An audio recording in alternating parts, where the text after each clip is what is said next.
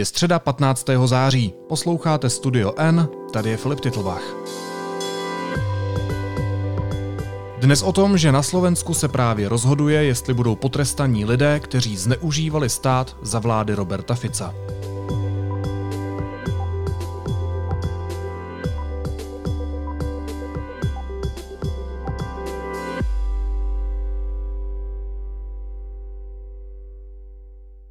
Slovenská policejní inspekce zadržela vyšetřovatele nejzávažnějších kauz v zemi. Musela si přijít i pro svého šéfa, kterého jeho vlastní podřízení zadrželi přímo v kanceláři. Inspekce nasadila dokonce i agenta a odposlechy. Hostem studia N je šéf-redaktor slovenského deníku N Matúš Kostolný. Matúši, vítej, ahoj. Ahoj Filip, pozdravujem poslucháčov do Českej republiky.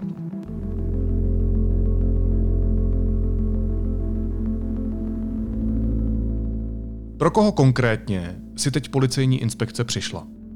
Je to tak komplikované, že, že sa pokúsim byť uh, čo najviac rozumiteľný a zjednodušovať tak, aby to bolo ešte presné. Tento týždeň si policia, policajná inšpekcia prišla pre štyroch vyšetrovateľov, vyšetrovateľov, ktorí vyšetrujú najzávažnejšie zločiny, politické alebo veľké zločiny, ktoré verejnosť vníma a zobrali do väzby aj svojho šéfa, šéfa inšpekcie. Čiže to je posledné, posledné kolo v eh, už dlhotrvajúcej vojne v polícii, ale nie je to len vojna polície, ale vojny prokuratúr, pretože na Slovensku posledné týždne alebo už aj mesiace prebieha zásadný spor o to, akým spôsobom sa má, uh, akým spôsobom sa má nastoliť spravodlivosť, pretože ide o konkrétnych policajtov, ide o konkrétnych prokurátorov, ide o konkrétnych vyšetrovateľov ale v pozadí je veľký príbeh a ten veľký príbeh je, že po páde vlády e, Roberta Fica a Petra Pellegriniho smeru, ktorý tu vládol 12 rokov takmer nepretržite a takým spôsobom e, zaviedli systém, ktorý pustil mafiu až na úrad vlády, e, ktorý urobil z korupcie bežnú vec a ľudia, ktorí boli okolo týchto politikov, e, si rozobrali štát. A nakoniec aj došlo k vražde Jana Kuciaka, ktorá spustila odpor ľudí a potom pri voľbách bola vymenená tá vláda, tak e, vtedy začalo vyšetrovanie a stíhanie zločinov e, z éry Roberta Fica.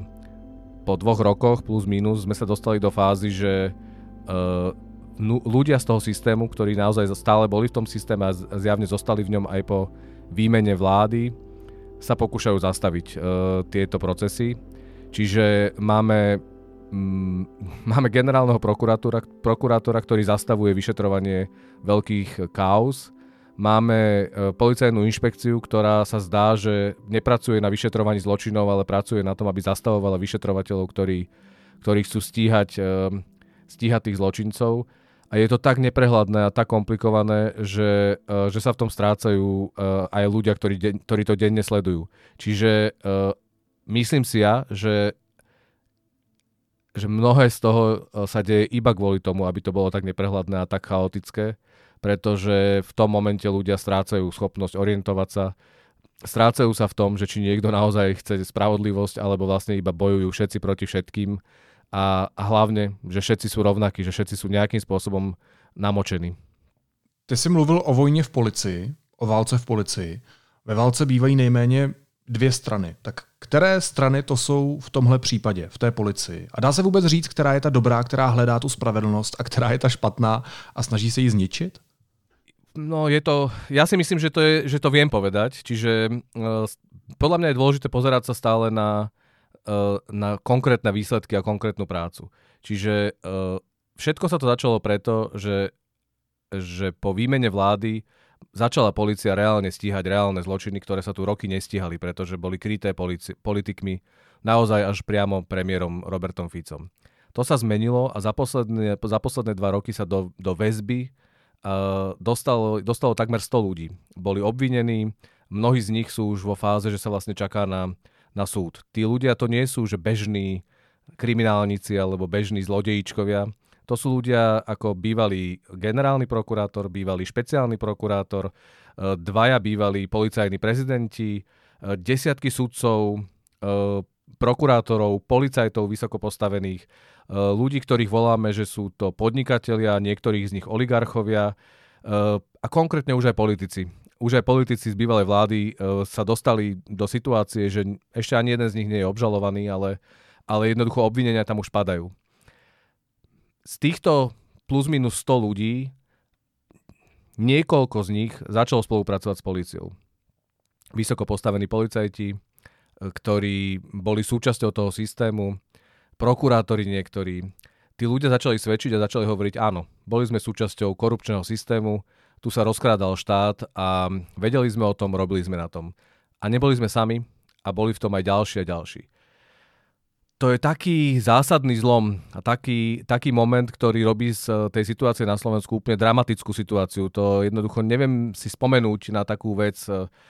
Myslím si, že v Rumúnsku v nejakom bode boli v takej fáze a, a inak si to vlastne neviem spomenúť, že by takéto masívne, masívny zásah do fungovania štátu sa odohral. No a tí ľudia, ktorí to vyšetrujú, tak tí sú pod obrovským tlakom. Jasné, že môžu urobiť chyby, čiže ja neviem 100% teraz povedať, že ani jeden policajt, ktorý to vyšetruje, alebo ani jeden prokurátor zo špeciálnej prokuratúry, ktorý, e, ktorý dozoruje tie prípady, neurobil pri tých desiatkách prípadov nejaký, nejakú chybu. Je možné, že urobili chybu. Je dokonca možné, že urobili aj chyby zámerne, pretože uh, verejnosť veľmi tlačí aj policiu, aj prokuratúru k tomu, aby dochádzalo k očiste, aby dochádzalo ku nejakej katarzii, aby jednoducho došlo k spravodlivosti. Čiže je možné, že vzniká taký silný tlak, že chceme potrestať, a ja túžim potom, aby boli potrestaní ľudia, ktorí sú zodpovední za to, že, že sa tu rozkrádalo a že jednoducho ten štát bol v rukách mafie. A ja to chcem, ale chcem, aby to bolo spravodlivé, aby to bolo, pre, aby to bolo, aby to bolo v súlade s právom a zákonom. Ale je možné, že ten tlak na tých policajtov je tak obrovský, že niekto z nich urobí nadprácu, že jednoducho urobí o krok viac, len aby jednoducho dostal, dostal tých uh, potenciálnych zločincov do väzenia. Ale nič tomu nenasvedčuje. Čiže vidíme jednoducho množstvo prípadov, ktoré prebiehajú, ktoré uh, sa posúvajú, niektoré z nich lepšie, niektoré z nich horšie. Vidíme svedčiacich uh, spolupracujúcich obvinených, ľudí, ktorí sú jednoducho, už sú obvinení, mnohí z nich aj obžalovaní, a ktorí v snahe zachrániť sa, alebo teda získať menší trest, veď to je úplne jasné, začali spolupracovať, začali rozprávať, začali svedčiť. To sú ľudia, ktorí boli vnútri v tom systéme. S dvomi z nich sme kolegyňa Monika Todová urobila v priebehu posledných týždňov podľa mňa dva šokujúce rozhovory, kde jednoducho tí ľudia popisujú, ako ten systém fungoval, že, za, že keď, mal, keď si tí ľudia navzájom dôverovali, to je jednoducho mafia. Navzájom si dôverovali, uh, dostávali za to peniaze a boli ochotní buď vymyslieť si nejaký prípad, alebo zastaviť prípad a pokračovať ďalej. Aby som sa vrátil späť na, k tvojej otázke, ja sa stále snažím pozerať sa na to, že kto vyšetruje a reálne sa snaží niečo konať a kto iba uh, deštruuje a snaží sa jednoducho niečomu zabrániť. A z tohto pohľadu si myslím, že stále sa dá povedať, že, že tí vyšetrovateľia NAKA uh, pracujú na reálnych prípadoch, tá inšpekcia sa tie reálne prípady snaží zastaviť. Že špeciálna prokuratúra sa snaží pokračovať ďalej a uh, robiť jednoducho všetko preto, aby boli stíhaní a potrestaní tí ľudia a generálny prokurátor namiesto toho rieši to, ako ostatných zastaviť je to strašne komplikované, pretože aj mne záleží na tom, aby sme tu boli právny štát. Čiže je možné, je možné, ja to stále pripúšťam, že tam dochádza k nespravodlivostiam, že tam dochádza k neprávostiam v tej snahe potrestať tých vyníkov. A ani ja by som nechcel, aby boli obvinení nesprávni ľudia, alebo aby e, trpeli a mali, dostali tresty ľudia, ktorí si to nezaslúžia. Čiže je dôležité, aby tu bola nejaký typ vnútornej korekcie a vnútornej sily. A to presne má robiť inšpekcia na polícii a to presne má robiť generálny prokurátor. Ale ak to robia spôsobom, ktorý je nedôveryhodný, ak nedokážu svoje kroky obhájiť, ak tie obvinenia sú postavené na vode, tak to je tak zásadný problém, že sa s tým budeme musieť vysporiadať a zdá sa, že to je súčasťou toho vlastne veľkého, veľkého pokusu o, o, nastolenie spravodlivosti bude vlastne aj toto. Máš pravdu, že je to velmi komplikované a možná proto se to pokusíme ilustrovat na těch konkrétních příkladech a případech. A dostaneme se i k tomu mimořádnému rozhovoru Moniky Teodové s těmi uh, dvěma vysoce postavenými muži.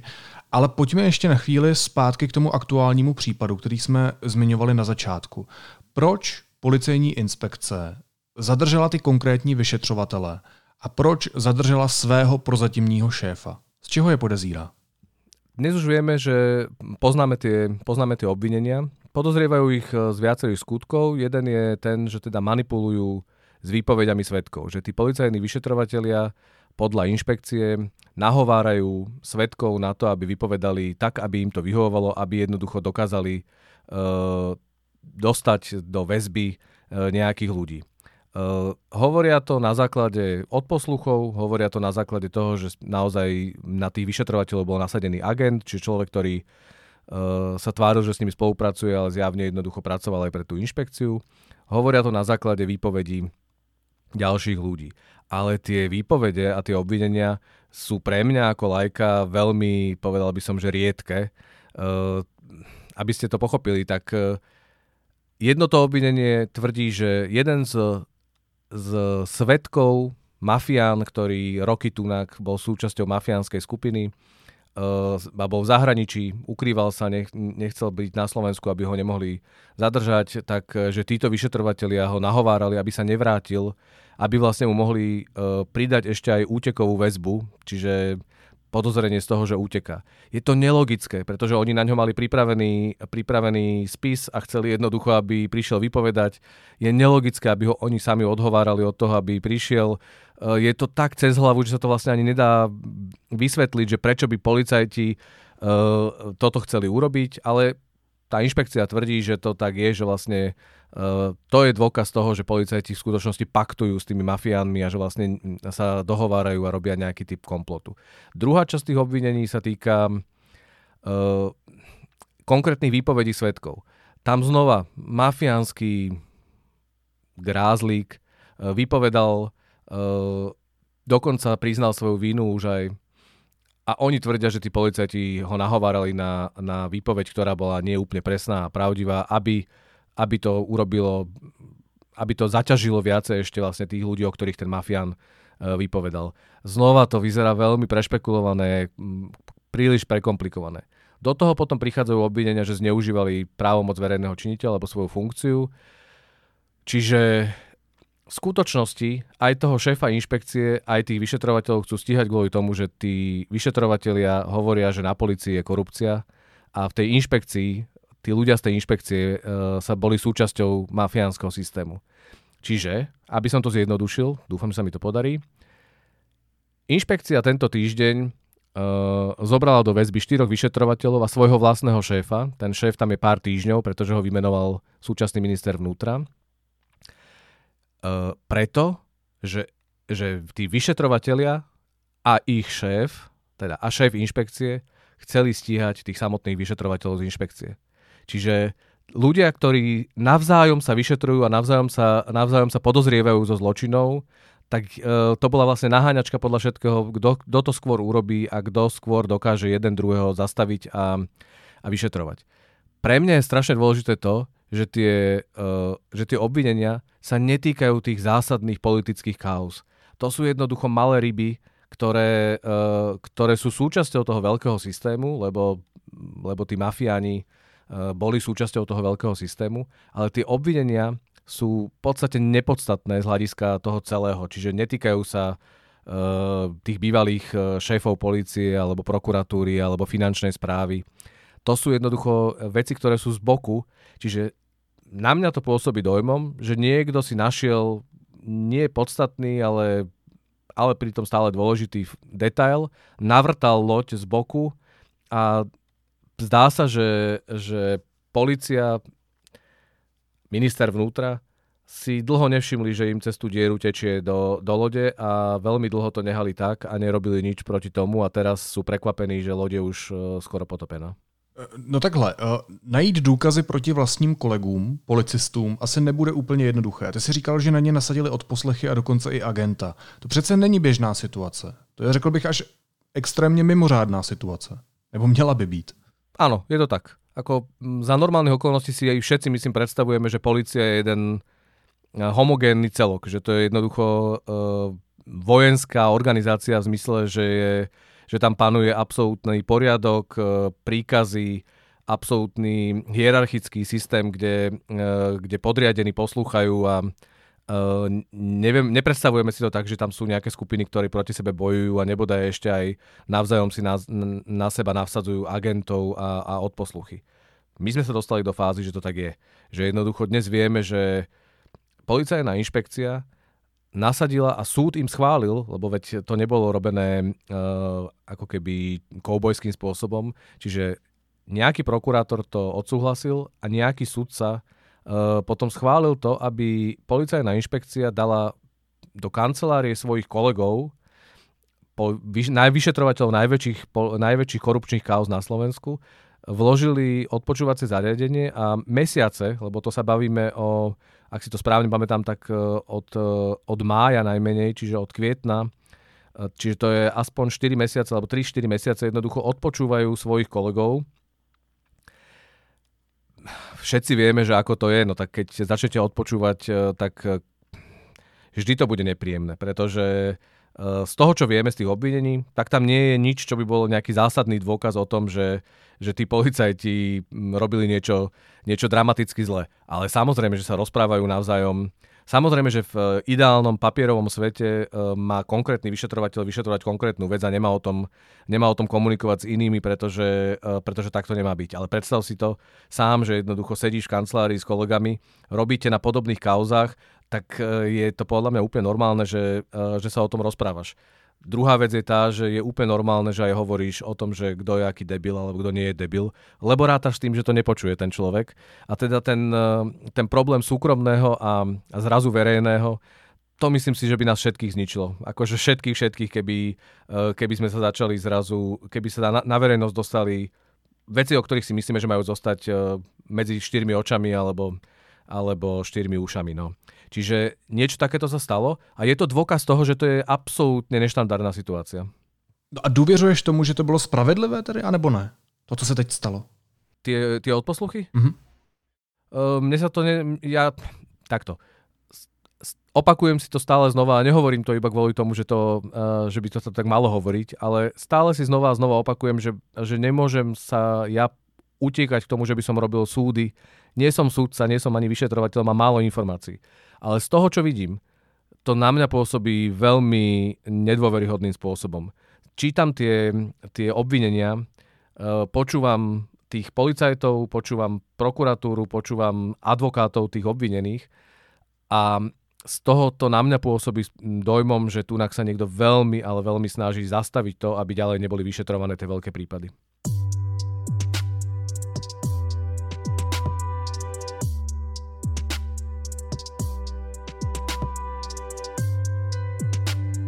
Jak se k tomu vyjádřili ministr vnitra, premiér a další slovenští politici vysoce postavení? Podporuje ta dnešní vládnoucí garnitura tu očistu toho systému? Verbálne áno, verbálne áno. Naj, najrazantnejšie sa k tomu vyjadruje minister vnútra, ktorý... A to je to, čo predpokladám, že už ani neuveríte, že to tak je, ale ktorý podľa mňa sa dnes môže kľudne báť, že aj jeho zoberú do väzby zajtra, pretože v tých obvineniach sa spomína aj on tých obvineniach, e, e, v tých odposluchoch tí policajti častokrát zmieňujú, častokrát opakovane zmieňujú ministrové meno a hovoria, že minister o tom vie. E, mne sa to za normálne okolnosti by sa mi to zdalo byť úplne OK. V tejto situácii spoločne si už nikto nemôže byť istý, že koho zoberú, pretože my sme naozaj za posledné, posledný rok a pol, dva, zažili to, že vo väzbe skončil policajný prezident, jeden, druhý, tretí bol obvinený policajná inšpekcia má svojich posledných dvoch šéfov vo väzbe momentálne. Uh, jedného, ktorého nominoval ešte Fico a druhého, ktorého už nominoval súčasný minister, súčasná vláda. Čiže aj ten minister vnútra sa stáva súčasťou toho boja a on teda hovorí veľmi razantne, že toto je mm, vyšpekulované, zmanipulované, je toto absolútne jednoznačná snaha zastaviť, uh, zastaviť vyšetrovanie najzávažnejších zločinov. Premiér je trocha opatrnejší, tiež hovorí o tom, že sa rozhoduje o tom, že či Slovensko chce spravodlivosť alebo nie. Uh, aj po včerajšku, keď uh, zobrali do väzby tých, uh, tých vyšetrovateľov, tak tiež povedal by som, že pri, pritvrdil o jeden krok a hovorí jednoznačne, že to je vlastne pokus o to, že buď alebo, že bude tu, buď tu bude spravodlivosť a vyrovnáme sa s minulosťou, alebo nebude. Bývalý premiér Igor Matovič, ktorý bol celé roky najrazantnejším a najhlasnejším kritikom režimu Roberta Fica a toho mafiánskeho spôsobu vládnutia. Ten je dneska ministrom financií. Myslím si, že je ponížený a pomletý po tom, čo bol rok premiérom a skončil nie dobre a s hambou vlastne musel odísť e, z pozície premiéra, e, tak aj on sa vyjadril po dlhých týždňoch, kedy vlastne ho nebolo počuť a napísal na Facebook taký status, v ktorom bolo veľakrát spomínané, že to je zápas dobra so zlom a že drží palce tým slušným vyšetrovateľom, aby, ne, aby neskončili, ale tiež vidno, že neúplne uh, vie razantne povedať, uh, ako to má ďalej pokračovať. Prezidentka Zuzana Čaputová včera uh, zareagovala, myslím, že tá musí byť uh, v komplikovanej situácii. My tu máme od nedele na návšteve pápeža, ktorý prišiel na pozvanie prezidentky, Mm, ona s ním absolvovala veľmi veľa mm, oficiálnych stretnutí a programu a myslím si, že to pre ňu je dôležité stretnutie.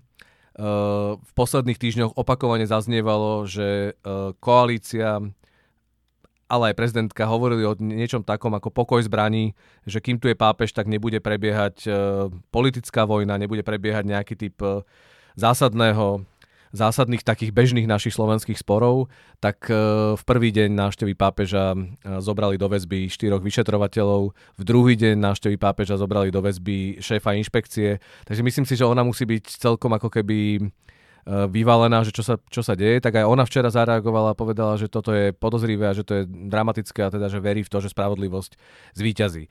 Ale problém je v tom, že, že tu tu je to tak prekombinované a tak prepletené, že to nie sú jednotlivé príbehy a prípady, to nie sú konkrétne konkrétne vyšetrovania nejakých konkrétnych zločinov. Všetko so všetkým súvisí a v pozadí sa naozaj hrá o to, že či sa dá dôverovať súčasnej policii a súčasnému štátu, že, že chce napraviť a chce vyšetrovať a chce spravodlivosť, alebo naopak, aj súčasný, súčasný štát, súčasná policia, súčasní vyšetrovatelia, súčasný minister vnútra uh, zneužívajú štát a vlastne chcú len svoju politickú, uh, politickú agendu vyriešiť. To je to, čo sa pokúša povedať Robert Fico a relatívne sa mu to asi zdarí. Pojďme ještě k tomu, co jsi zmiňoval. Vy jste v Deníku N v posledních měsících mluvili se dvěma muži, kteří byli dřív vysoce postavení a kteří dneska čelí obvinění z korupce. Eh, bývalým šéfem Slovenské národní jednotky finanční policie NAKA a ex-šéfem kriminálního úřadu Slovenské finanční zprávy. Ehm, to přece není úplně běžné, že by obvinění a zvlášť takhle dříve mocní lidé mluvili s novináři. Proč se rozhodli mluvit? Čím je to výjimečné? Eh, je to presne ako hovoríš, nie je to bežná vec eh, a musím povedať aj ja sám, že som bol prekvapený, že, že na to pristúpili. Títo obidvaja ľudia sú ľudia, ktorí uh, už pri, priznali svoju vinu, priznali svoje, svoje chyby, bežia tam súdne procesy a teda veď jednoznačne sa poku- jednoznačne to, to urobili dobrovoľne a rozhodli sa v presvedčení, že im to pomôže. Že jednoducho povedať verejne o tom, že urobili chyby a povedať aj, že boli súčasťou väčšieho systému, že to neboli, že to neboli iba oni, kto, kto kradli zo štátu. E, je, akože robia to určite kvôli tomu, aby, aby získali nejaké sympatie, aby jednoducho nejakým spôsobom e, mohli povedať aj oni svoju verziu.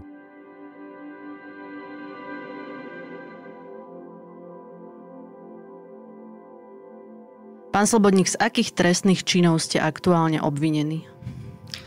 Som obvinený z viacerých korupčných trestných činov. V akej trestnej sadzbe sa nachádzate?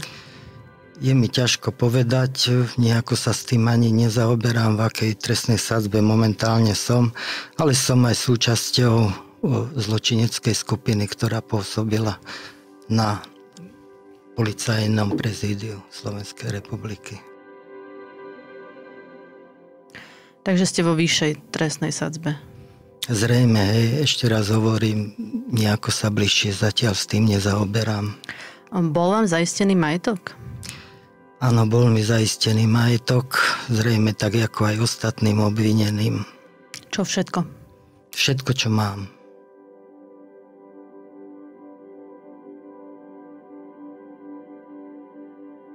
Vy ste sa v prípade Kovačika priznali, že ste koľko prijali? 25. 25. Áno. Viete povedať sumu dohromady všetkých úplatkov, ktorú ste prijali?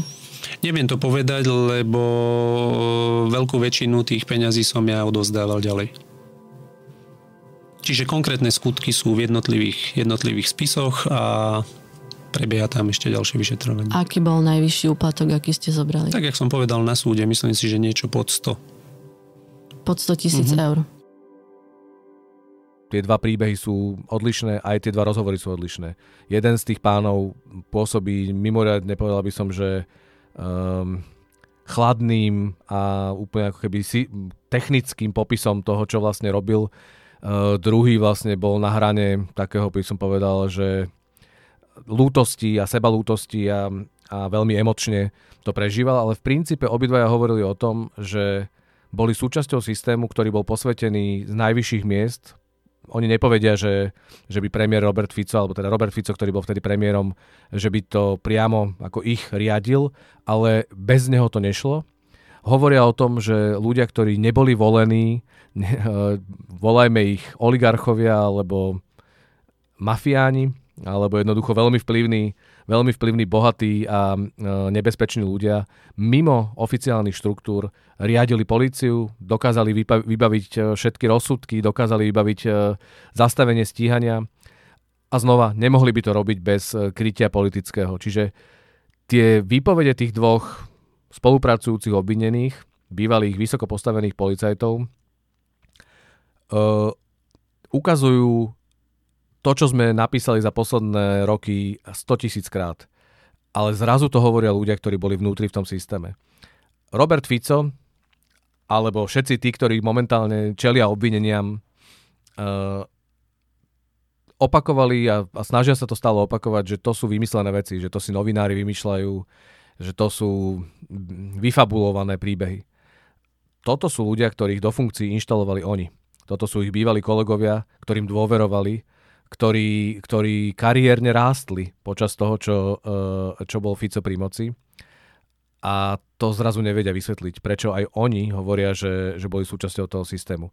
Je to ne, nebývalá vec, že tí ľudia rozprávajú na kameru. Uh, v tom štúdiu, kde teraz sedím ja, tak tam sedeli uh, aj oni.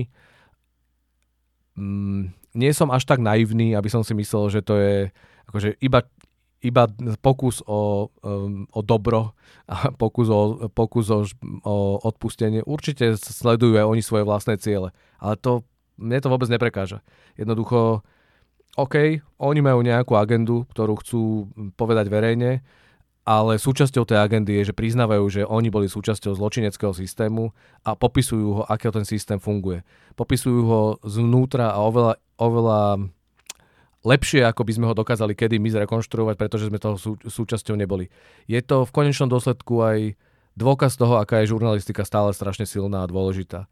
Uh, novinári na Slovensku, ale vôbec aj na celom svete sú v kríze a opakovane politici a rôzni, rôzni ľudia vo verejnom priestore sa snažia znevažovať novinárov a hovoriť, že, že vlastne sú to nejaký typ ako keby otravného hmyzu. Takéto rozhovory ukazujú, že tá žurnalistika má zmysel, pretože to, čo tí páni povedali, nebolo, tam nebolo ani centimeter nový. Oni už vypovedali na súde, oni už vypovedali pred vyšetrovateľmi, tie existujú zápisnice, existujú spisy, kde, to, kde všetky tie skutky, o ktorých hovorili, sú zaznamenané. Hovorili to dokonca už aj na súde. A napriek tomu, keď e, sme zverejnili ten rozhovor, tie rozhovory, tak to spôsobilo akože výbuch. Spôsobilo to jednoducho uh, šok verejnosti. A iba kvôli tomu, že zrazu to nebol oficiálny, oficiálna výpoveď na súde, ale bol to rozhovor dvoch živých ľudí, ktorí majú nejaký typ emócie, majú nejaký typ interakcie, uh, pokúšajú sa rozprávať a jednoducho odhaliť, uh, odhaliť jeden druhému, uh, čo sa dialo. A pre mňa to je akože dôležité z hľadiska spravodlivosti, ale aj z hľadiska žurnalistiky.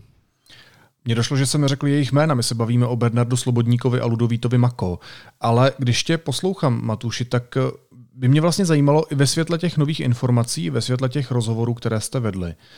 Jak prorostlá je tedy slovenská policie, slovenské soudy, slovenská státní správa, politika korupčními kauzami a klientelismem? Jednoduchá odpoveď je, že kompletne. Uh, ja som si to uvedomil relatívne rýchlo po tom, čo sme sa začali vôbec tejto téme venovať. Čiže po vražde Jana Kuciaka, keď sa objavili nahrávky z telefónu Mariana Kočnera a jeho šifrovaná komunikácia, ktorá ho priviedla um, už viacerých ľudí vlastne do väzenia. a zrazu sme začali objavovať, keď, keď sme sa začali hm, hrabať v tom jeho telefóne, tak sa tam začali objavovať sudcovia, policajti, politici, oligarchovia, prokurátori, polita- všetci jednoducho, kompletne celá, akože, celá galerka nášho štátu. Tak v tom momente po prvom šoku a po prvom nadšení, treba priznať, že veď je to niečo, čo nezažijete no, za normálne a myslím si, že teda je to výnimočná záležitosť. Som si uvedomil, že to najzásadnejšie, čo, čo teraz nás čaká, je, je schopnosť vyrovnať sa s tým. A nie iba potrestať tých konkrétnych zločincov a teda tých ľudí, ktorí sa objavovali v tej komunikácii a tých nahrávok a mm, odposluchov sa medzi tým objavilo ďalšie stovky a stovky.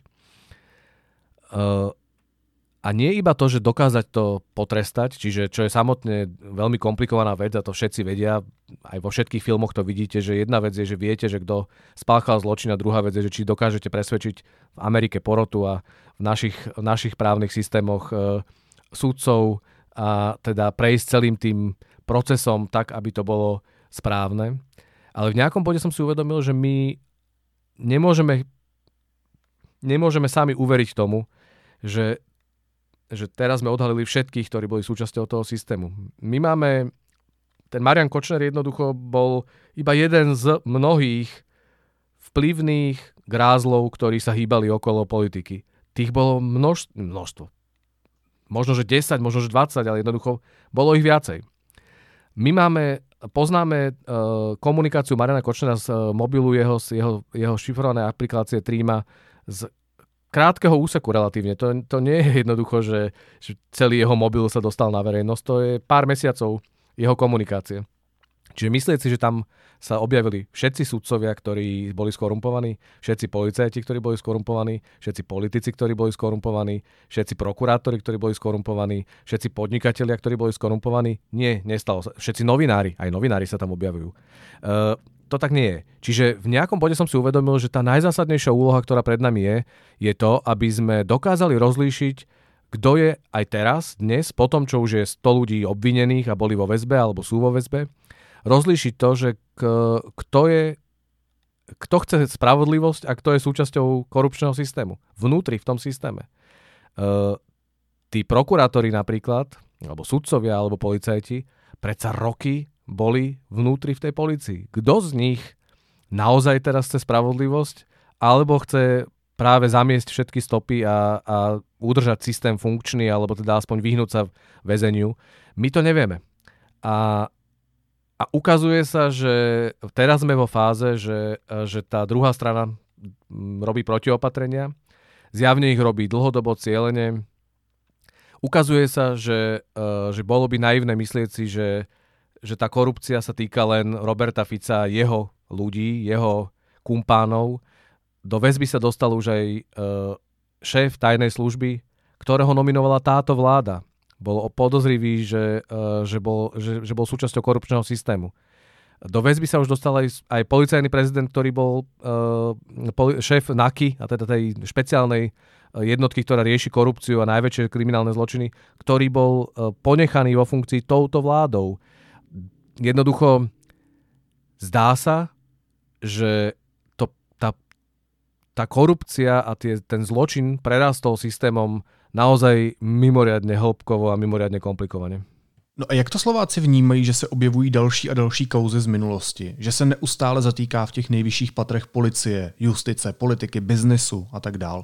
Co to s tím národem dělá? Jak to na něj působí?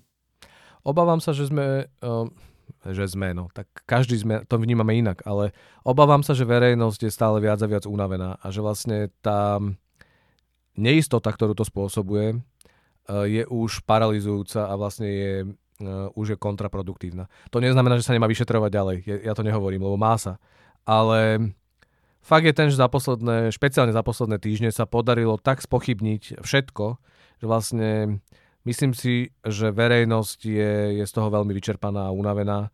A, a obávam sa, že, mm, že to okno príležitosti, ktoré sme ako verejnosť, ako spoločnosť získali na to, aby sme nejakým spôsobom sa vysporiadali s tou mafiánskou, korupčnou, e, politickou kriminalitou, že sa nám zatvára. Že sa dostávame na hranu toho, že koľko ešte máme času.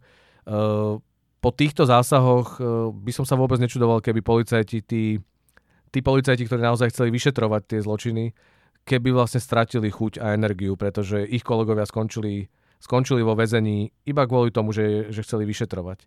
Um, a týka sa to nielen policajtov podľa všetkého, týka sa to množstva ľudí, ktorí, ktorí si môžu povedať, že na čo to je dobre, keď aj tak vlastne ten, keď ta mafia je silnější, jako jsme my. Není tam důležitý i ten rozměr té důvěry. Uh, mám takový pocit z toho, jak mluvíš, že, že tak trošku se očekává, že jednoho dne už bude čisto, jednoho dne už budou všichni zatčení, jednoho dne už prostě vyhraje spravedlnost, ale ono se to nestane. On, ten, ten boj mezi spravedlností a nespravedlností ve společnosti bude pokračovat tak jako tak, ať je ta země prorostlá Eh, těmito věcmi, anebo není, eh, nebo ne tak moc jako třeba Slovensko nebo jiné státy. Neplyne ta nedůvěra a ta únava z toho všeho i z toho, že tenhle moment prostě nikdy nepřijde? Vieš, ja za seba viem povedať, že ja si to uvedomujem. A nemyslím si, že to je zápas eh, dobra so zlom. Nemyslím si, že sú dobrí a zlí. Na, to som už príliš často zažil situáciu, že, že z dobrých sa stali zlí a a zlí prekvapili, že sú ešte horší, alebo, alebo že sú tiež ľudia. E, čiže ja nečakám súdny deň, dokonca ani v dni, kedy tu je pápež, nečakám, že jednoducho sa rozostúpi more alebo, e, alebo udre blesk a bude všetko v poriadku. Tak to nefunguje. E, ako je nastavená verejnosť, tak zjavne by chceli mať pocit, že sa to, že sa to zlepšilo. Zjavne čaká, akože nejaká časť verejnosti určite verí v zázrak a, a myslí si, že by to malo tak byť a potom sú sklamaní a veľmi nešťastní, lebo, lebo ani nová vláda zázrak neurobila. Pre mňa je dôležité to, aby som mohol dôverovať aspoň tomu, že sa nejakým spôsobom posúvame vpred. Nemusí to byť rýchlo, nemusí to byť, e, neverím v to, že prídeme na koniec tej cesty, lebo koniec neexistuje, presne ak si povedal.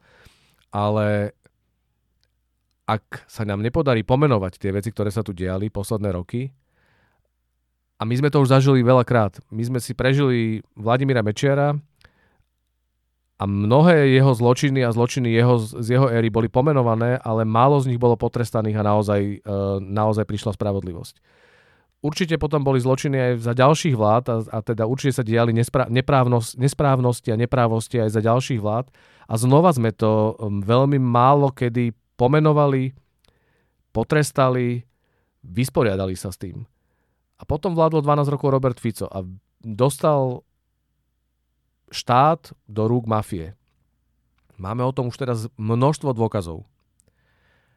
A ja teraz netúžim po krvi a netúžim po, po pomste vôbec. Ako ja, ja dúfam iba v to, že, že ten štát nájde v sebe silu, aby, aby sa s tým nejak pokúšal vysporiadať. V rámci zákona, spravodlivo, čestne.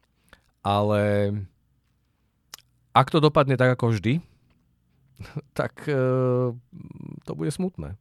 No to taky dopadá jako vždy. Uh, pojďme ještě k jedné věci. Vražda Jana Kuciaka a Martiny Kušnírové, to byl vlastně jenom začátek. Tím tohle celé, co teď popisujeme, všechno jenom začalo.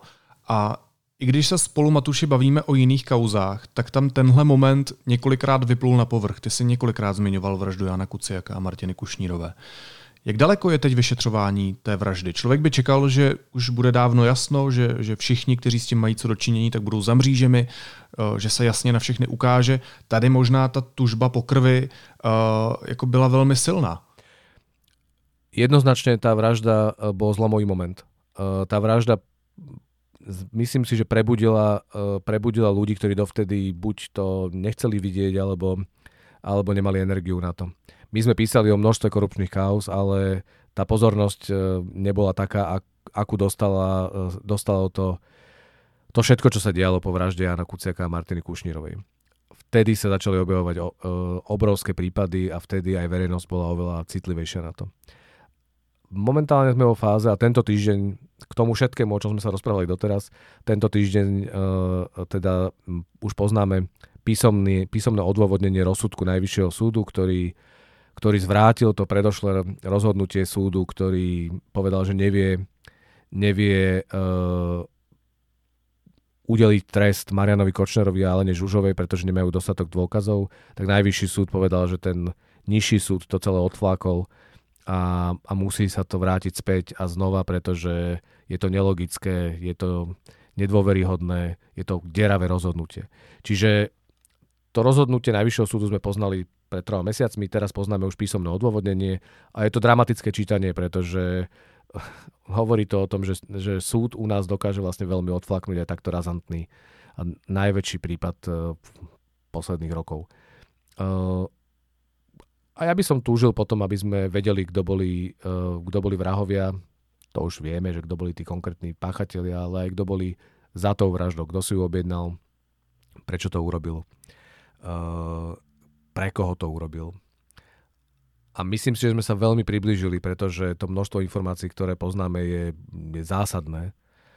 Na druhej strane si hovorím, že sú to 3 roky.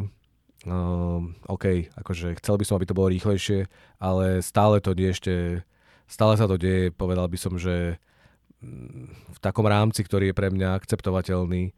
Uh, my sme na Slovensku zvyknutí, že tie veľké prípady, lebo my máme aj ministrov bývalých, ktorí sú vo väzbe, vo väzení, ale tie prípady, tie procesy trvali 10, 11, 12 rokov. Um, my dodnes nemáme potrestaných vinníkov únosu prezidenta uh, Michala Kováča z 90. rokov a vraždu Roberta Remiáša. Um, jednoducho čas, ktorý plinie bežným ľuďom, plinie inak ako čas súdov a spravodlivosti. Říká šéf redaktor slovenského denníku N Matúš Kostolný. Matúši, moc děkuji za rozhovor a měj se hezky. Ahoj.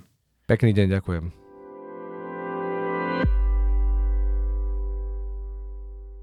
Následuje krátká reklamní pauza. Za 15 sekund jsme zpátky. Jak tvořit šťastně? 47. sezónu věnuje hadivadlo Nerůstu.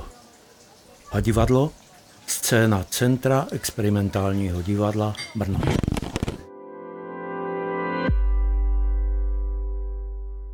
A teď už jsou na řadě zprávy, které by vás dneska neměly minout. Prezident Miloš Zeman včera nastoupil do ústřední vojenské nemocnice, kde má být zřejmě až do konce týdne. Jak řekli denníku N4 dobře informované zdroje, hlava státu byla v UVN na vyšetření už koncem minulého týdne. Pokud jde o prezidentův zdravotní stav a důvody současné hospitalizace, hrad situaci nijak nekomentuje. Mluvčí Jiří Ovčáček veřejnosti prostřednictvím novinářských dotazů neodpovídá. Hradní kancléř Vratislav Minář na dotaz Blesku, co se prezidentovi stalo, odpověděl nic. Ex-prezident Václav Klaus bude propuštěn z nemocnice v pátek. Deníku N to potvrdil Klausův mluvčí Petr Macinka. Další detaily o jeho zdravotním stavu prozradit nechtěl. Podle předchozích informací byl Klaus v UVN hospitalizován kvůli problému s vysokým tlakem. Ministr průmyslu Karel Havlíček zaštítil akci, kterou podporuje Rosatom. Ruská státní firma se na ní bude prezentovat. Moderovat ji má bývalý poradce vyhozený kvůli práci pro Rusy. Jaderné dny na Západočeské univerzitě v Plzni začaly dnes. Amerických nemocnicích výrazně přibývá dětí s vážným průběhem COVID-19. Na lůžka intenzivní péče se dostávají i velmi malé děti. Podle odborníků nelze vyloučit podobný vývoj během podzimu i u nás.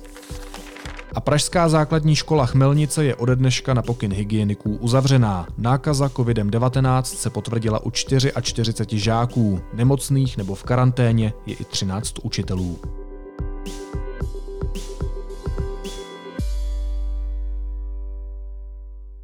A na závěr ještě jízlivá poznámka. Politici se snaží těsně před volbami oslovit mladé lidi.